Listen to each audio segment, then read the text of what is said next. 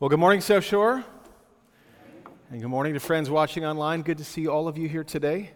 I want to invite you to take your Bibles and let's open together to Luke chapter 2. Thank you, team, for leading us. It's great to hear these songs and to worship. Wonderful time of year. Well, our anticipation is growing. We're only T minus five days from the big day. Woo!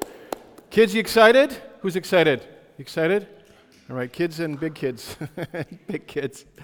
Good. Well, in Advent, we're leaning into seeing what God has done. And this is a time, as Blair has just prayed, that a lot of people are anxious about the future. There's a lot of people who really are feeling uh, just a, a lot of weight. But Christmas tells us that we don't have to be afraid. Because as we saw our first week, we don't have to be afraid because our King is coming.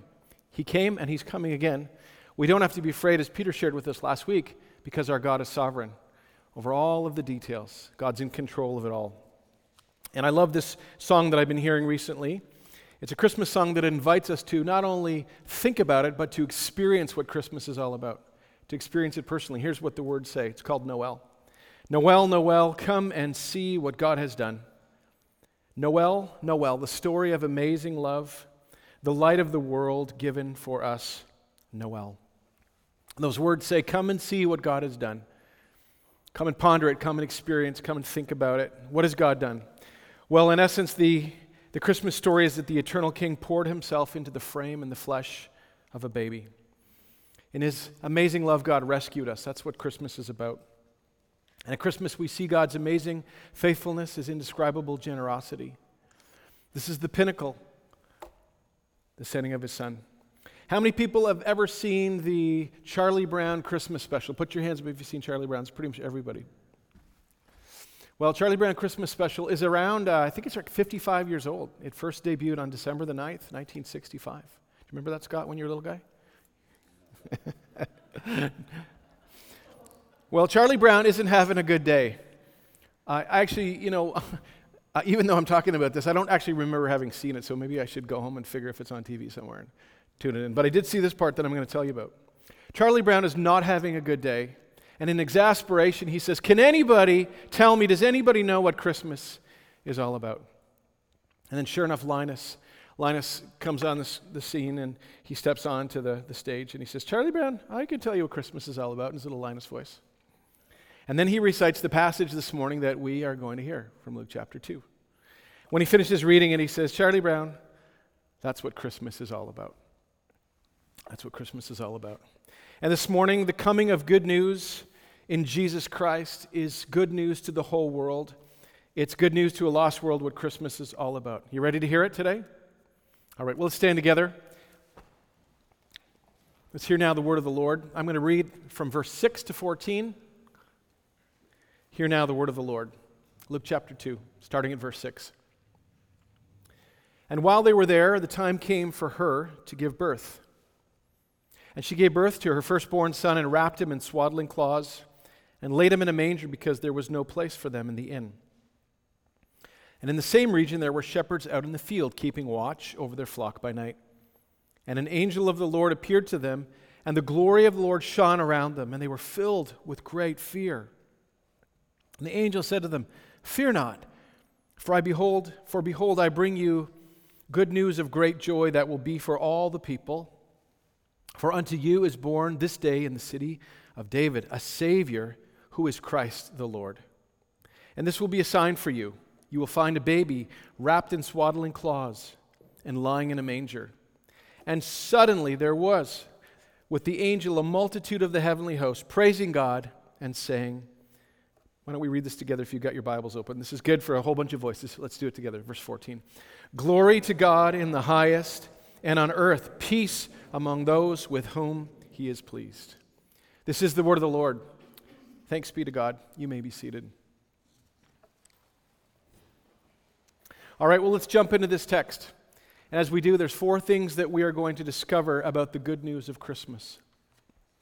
Here's the first thing the good news comes to the humble. And before us is the most famous text in the Christmas story. This is the event of events with eternal and universal significance.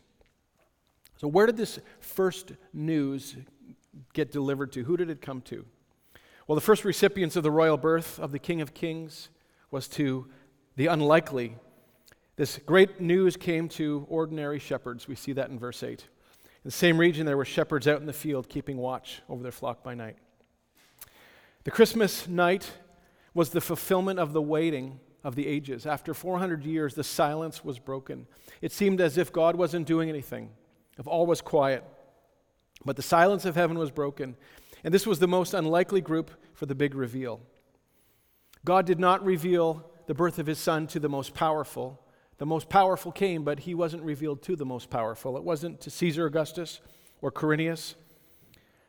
God revealed Jesus' arrival to the least powerful with the least influence. These weren't educated, they weren't respected, they weren't viewed as credible. They weren't kings or governors or mayors, they weren't religious people. They weren't people who had any credibility in society. They were viewed as dishonest and ceremonially unclean because of their line of work. Because of what they did seven days a week taking care of sheep, they weren't able to attend worship as faithful Jewish worshippers was, were. In fact, they were probably raising lambs that would one day be used for the slaughter in the temple. These shepherds very, very close to Bethlehem where Jesus would be born. So, from a human perspective, shepherds were not esteemed, but God did esteem them. He counted them worthy of this wonderful news, this wonderful task. And not only would these people be the first recipients of the good news, they would be the first tellers, they would be the first evangelists. This is the group of people that God chose.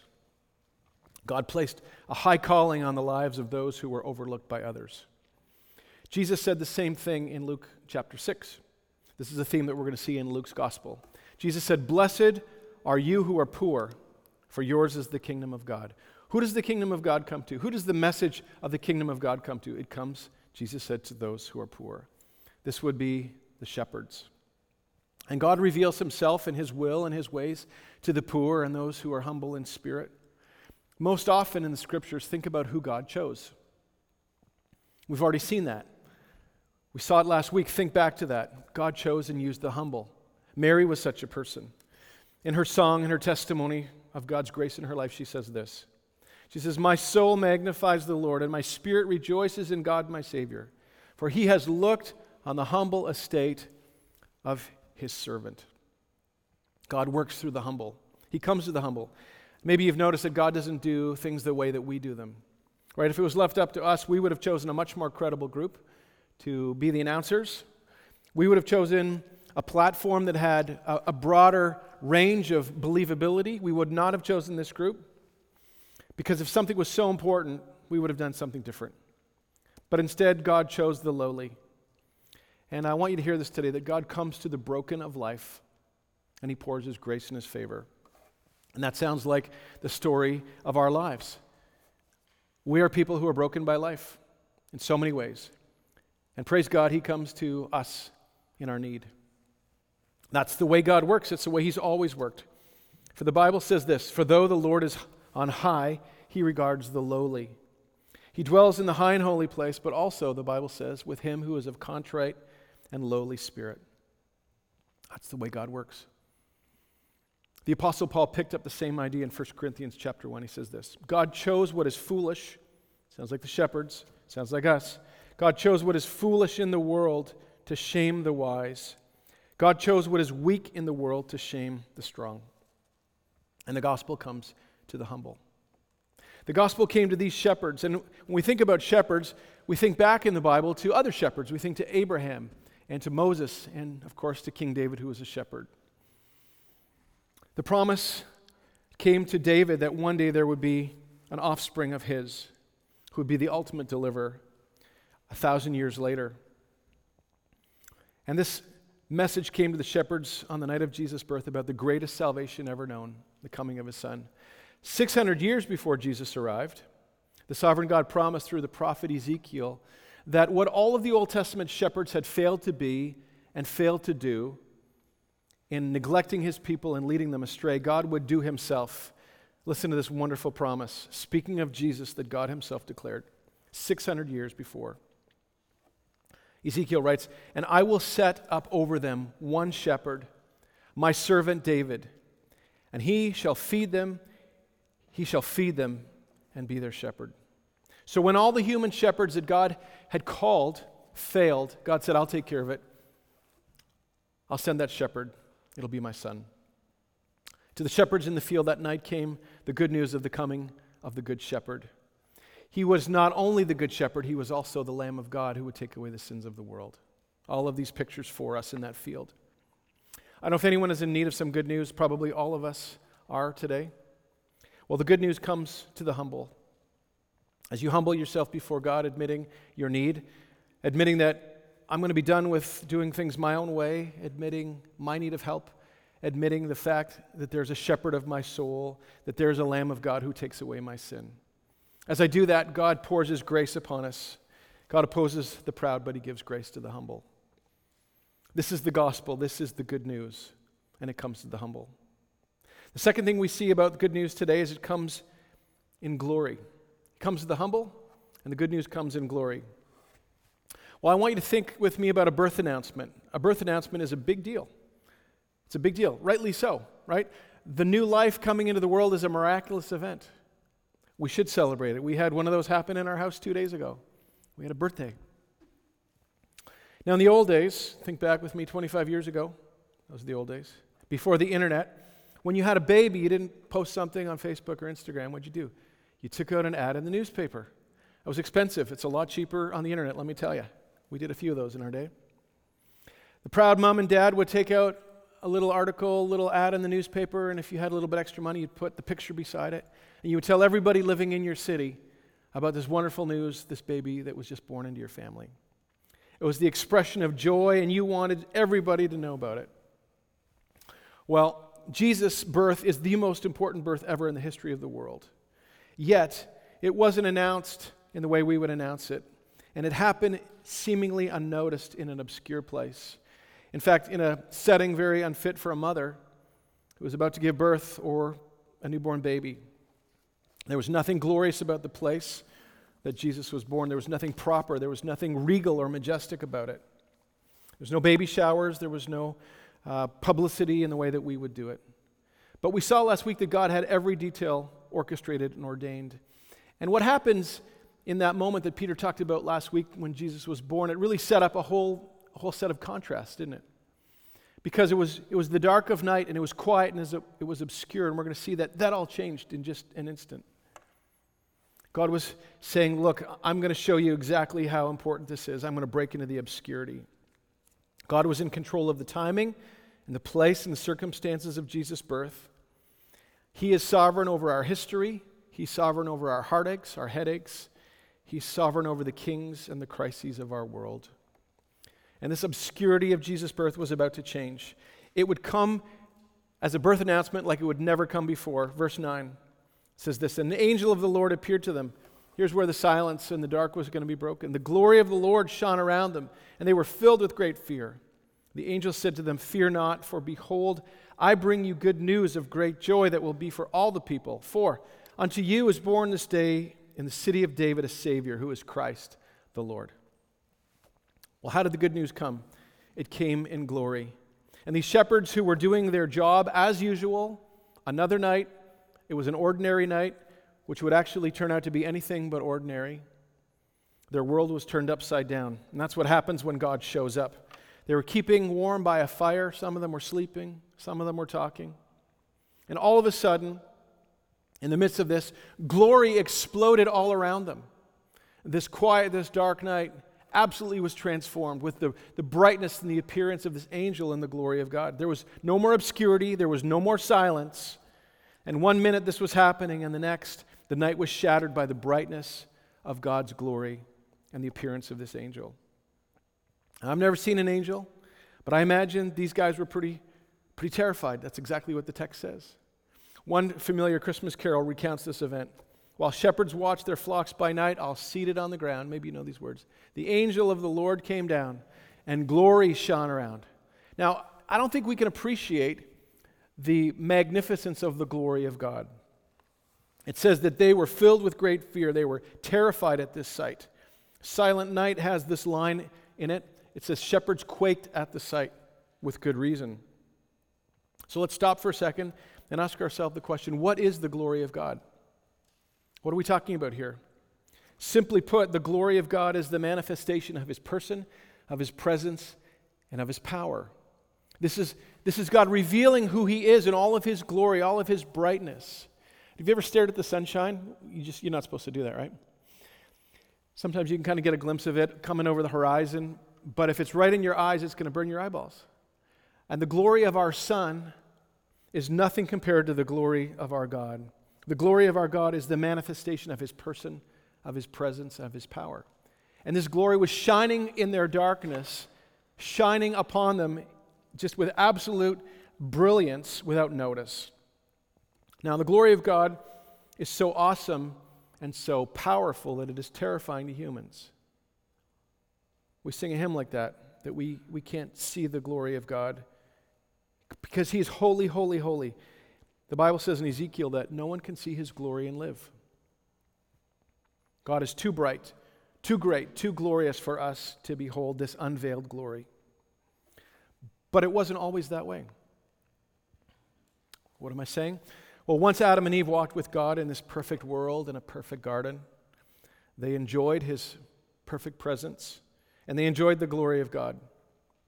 But because of their rebellion, their sin, the falling away, because of their disobedience, they and we have lived in a strange life from God, living under judgment, living in the fear of the glory of His presence. That's what happened when, in that act of rebellion, sin and death and chaos were released into the world. We read about it in Genesis chapter 3. But the Lord God called to the man and said to him, Where are you?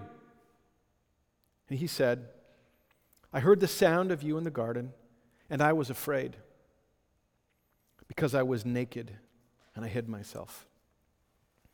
Adam, in his sinful state, riddled with shame and guilt, could no longer walk with God as he had before. All of a sudden, he was afraid of God's presence.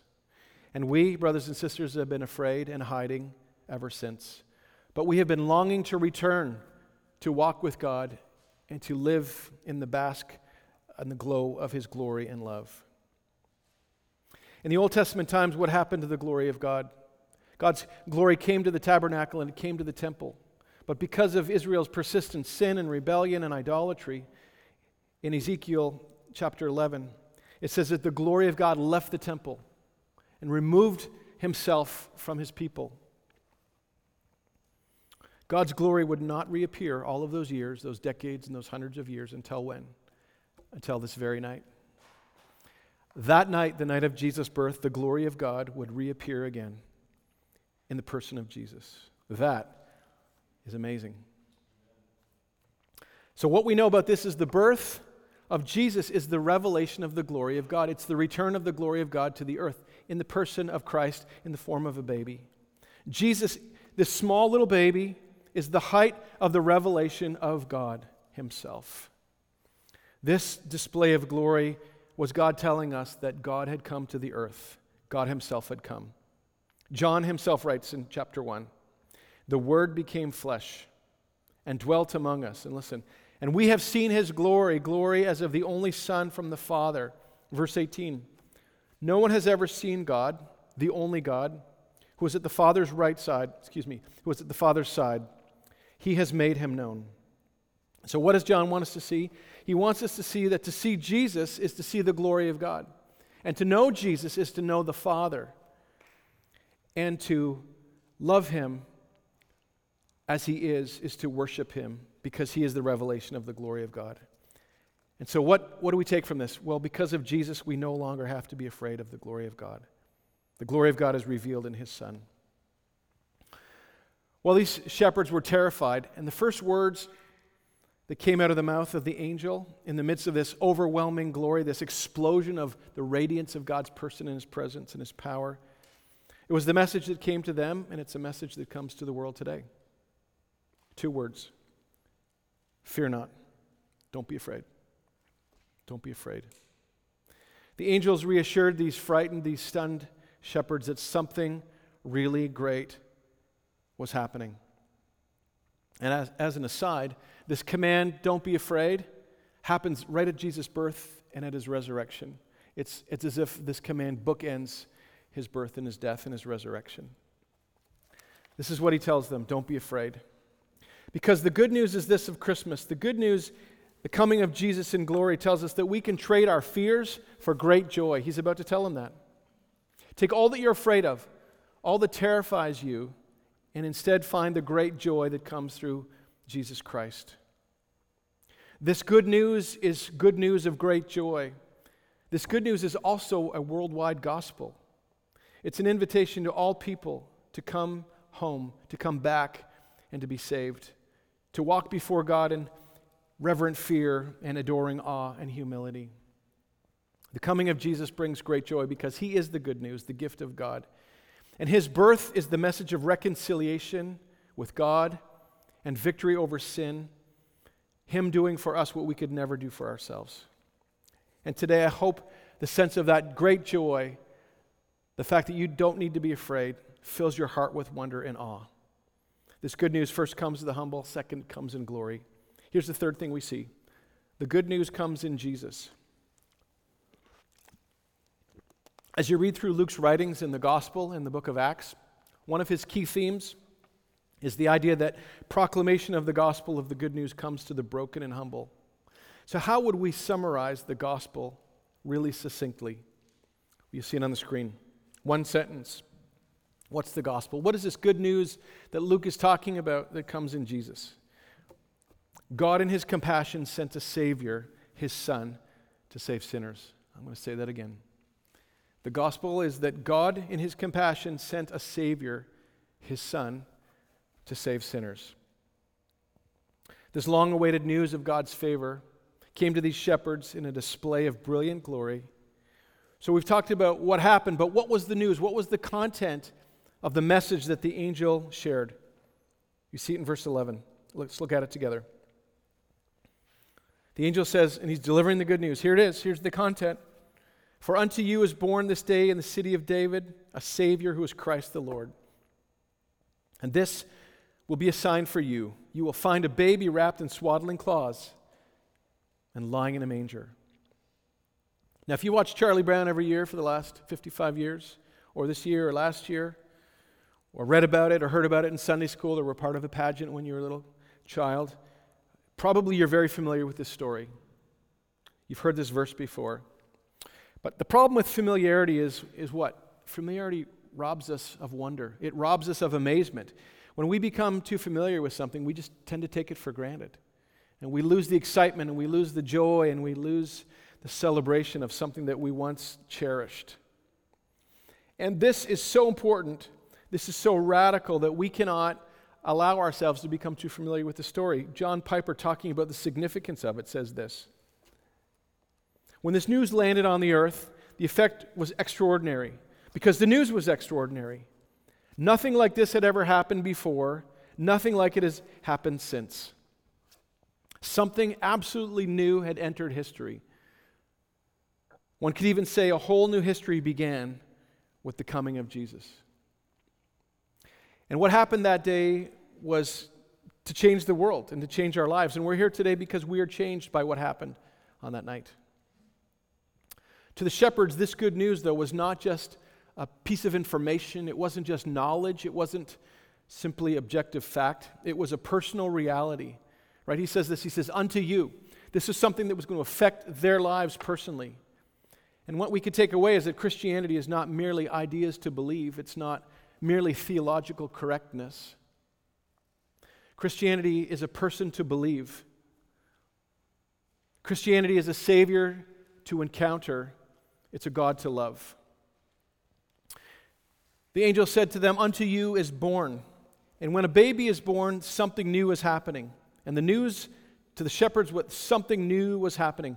There was a new day. There was a new work of God. Something new was bursting on the earth. Something that was going to change the world. And it was a baby. This news was also real. They were given a sign. The angel said, Go check it out. Go find out. You're going to find this baby. This is where he's going to be. This is what he's going to look like. This is the town he's going to be. Go find out. Go check it out. This was real news. This news was accessible close by in the city of David, in this feeding trough. This manger, this rough, raw, probably dirty manger where animals fed, would become the Holy of Holies. And this baby was not far off. If they would simply seek him, they would find him and they would worship him. Well, the shepherds weren't told the name of the baby, but they were told his identity and they were given his titles. And his titles would announce his work. They were told that the baby was Savior and Christ the Lord. Savior means the fact that God was going to rescue people who were lost. And all over the world today, people are seeking a Savior. We're looking for the person who will bring peace. We're looking for the person who will bring an end to injustice. We're looking to a person who will make all the wrongs right, who will guide us and care for us. To the hearers of Luke's gospel, this was obviously a familiar term because the emperor, the Roman emperor, was called the Savior. It was written of Julius Caesar these words, calling him the Savior. Listen, it says this Julius Caesar was described as the God, capital G, who has become manifest and universal Savior of human life. Wow. Julius Caesar, the emperor, the president, the prime minister, whoever is in charge, the leader, took on this title of the God who has become manifest, basically claiming deity, claiming the fact that this individual should be worshiped and could be looked to to save human life. Well, the coming of Jesus served notice to the world, served notice to the Roman Empire, serve notice to all people that God had come near and that the real Savior had arrived. The real true God, the real King. There is no Savior like Jesus. There is no other Savior like Jesus. Caesar, take notice. The King is born. And Jesus did for us what David the shepherd could never be, could never do, what Caesar would never do. The gospel tells us that we are in a world lost in sin. We are sinners in need of a Savior. But the move of God in the world through Christ was not for judgment, but it was for saving. John writes this He said, We have seen and testify this. What, this is what Christmas is about that the Father has sent His Son to be the Savior of the world. He came to be a Savior. Jesus didn't come to make us prosperous, He didn't make, come to make us wealthy. He didn't come to rescue us from unfulfilled lives. He didn't come simply to be an example of kindness or to overthrow the government. He came to be our Savior. He came to deal with our root issue, which is sin, the wages of sin being death and hell. Jesus came to deal with our deepest needs and our most desperate conditions so that we could come home. This is the good news. Not only was he a Savior, this baby is also, the angel said, Christ the Lord. That word Christ is a New Testament term. It's the New Testament equivalent of the idea in the Old Testament, Messiah, which means the anointed one or the chosen one. And the idea that the Bible uses for this idea of Messiah or Christ, which are really the same thing, is that God would send a deliverer to the world. God would send a mediator and a deliverer to fix the problems. And the expectation was that one day this is what all Israel was looking for. They were going to send, or God was going to send a king to them, this divinely appointed Savior king to deliver them. Jesus himself understood his role, and in Luke chapter 4, quoting from Isaiah chapter 61, he said this The Spirit of the Lord is upon me, because he has anointed me to proclaim good news to the poor. Jesus knew that he was the chosen one, he was God's son the Spirit upon him to bring this deliverance, to bring this news, this gospel to the poor. There it is again. This morning, if we sit here and listen to this message, realizing that this, this is my Savior, this is my God, because I understand that, that I'm a sinner and I know I need a Savior. And let me ask you this question. Those of you who are here and those who are watching, have you bowed your knee to Jesus Christ and embraced this one who is the chosen one, who is the promised one? Have you acknowledged today your sinfulness and your need of a Savior? The good news comes to the humble, the good news comes in glory, and the good news comes in Jesus. And here's the final thing the good news, this text tells us, comes for people everywhere. It's glorious news that comes for people everywhere. Verse 13, look at it in your Bible again. Luke writes, And suddenly there was with the angel a multitude of the heavenly host, praising God and saying, glory to God in the highest, and on earth peace among those with whom he is pleased. So the gospel comes and it lands on people. The angels interpret the birth of Jesus from heaven's perspective. They're telling what's going on. This is not just the birth of another baby, although this is definitely a strange birth in an unusual way. God's rescue plan is revealed, and the angels talk about that plan, telling them that this is the, the fulfillment of Genesis 3:15. This is the birth of Jesus for the glory of God. Matthew Henry, writing about it, says this God's goodwill to men manifested in sending the Messiah redounds to his praise. So, what's happening is being lifted up to the praise of God. Henry says, Other works of God are for his glory, but the redemption of the world is for the glory of God, for his glory in the highest. The coming of Jesus is the ultimate expression of glory to the name of our God. And what happens is there's going to be a celebration, not just with one angel, but many, many angels.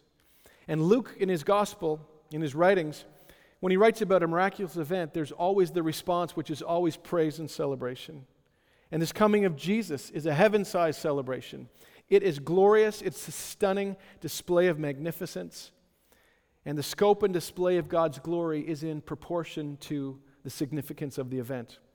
And here, what we see is all of heaven's host explode with praise. So, one minute, there's one angel talking to you, shepherds. The sky is lit up with the glory of God. But then, the next thing that happens is this the sky is filled with a multitude of the heavenly hosts, God's angel armies, God's heavenly entourage, his servants. And we don't know how many there were. It says there was a multitude. And in the book of Revelation, we see this chapter 5, just a picture in a different time in history, but you can just get the picture of what that sky might have looked like that night.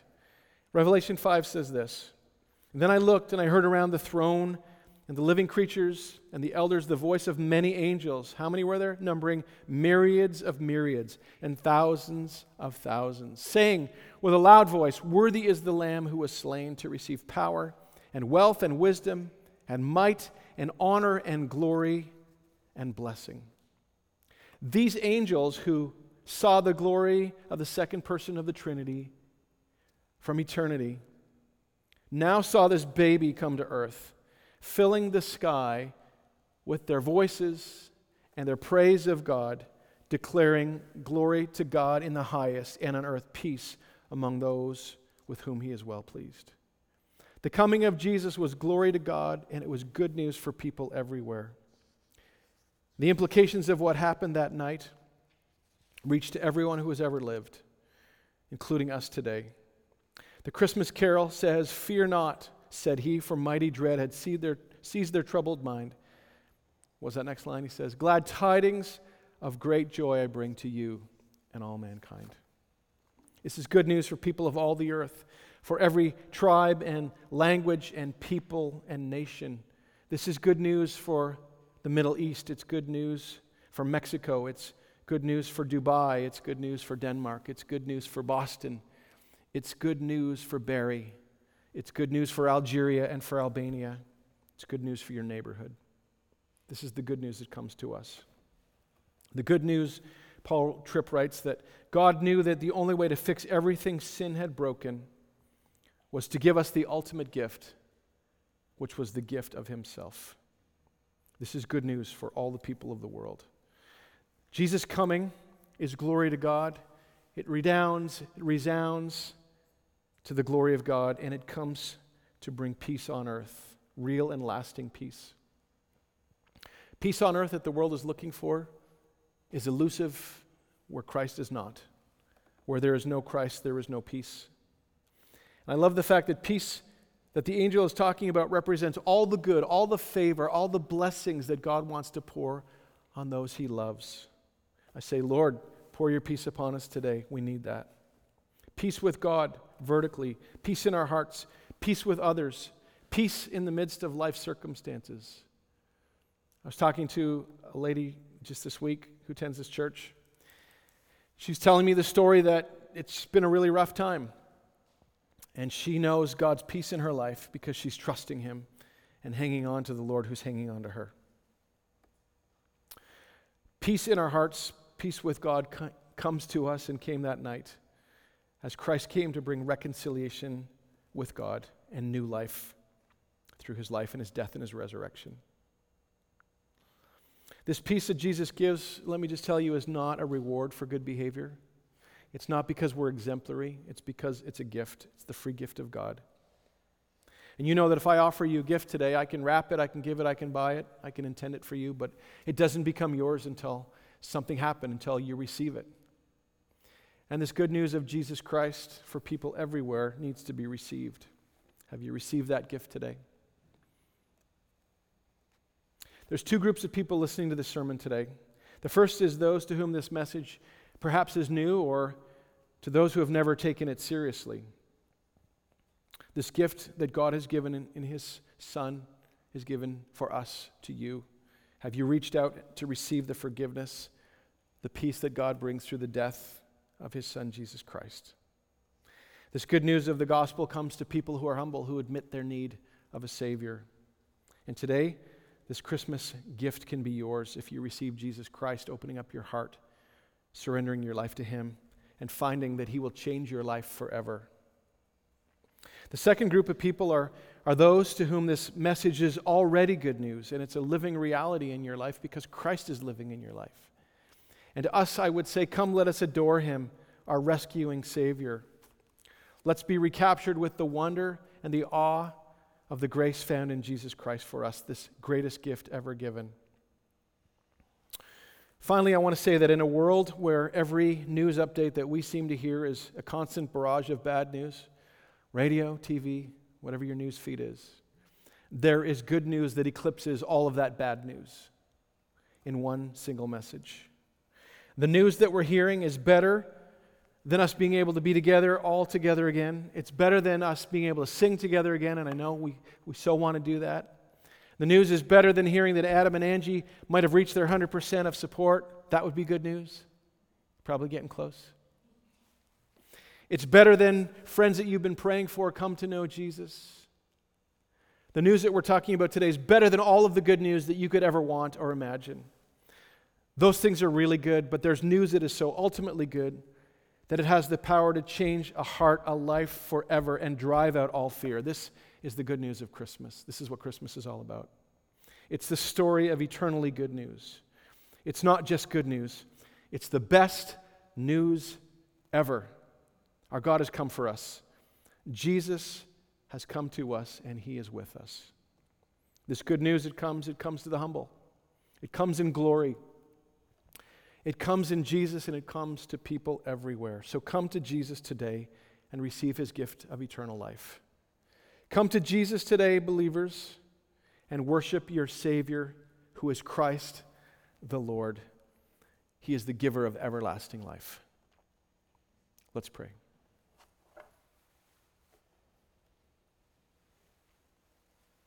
Lord, what could we say to you today except, Lord, that we adore you? You are a good and faithful and holy God, the God who so loved the world that he gave his only Son, that whoever believes in him should not perish but have eternal life. And so, Father, we thank you today for Jesus. We love you. Lord, we receive you today. And Lord, I pray if there's someone here listening or someone who's watching on the internet, that, Lord, today would be the day that the gift of Christmas Jesus Christ would change this individual's life. Lord, that people would reach out to you, admitting their need of a Savior, surrendering their life, and embracing you, the gift of love given in the, in the grace and the heart and the love of the Father. And so, Lord, we, would you stir us again and, and reawaken us and recapture our hearts as we worship you, the newborn King. In Jesus' name we pray. Amen.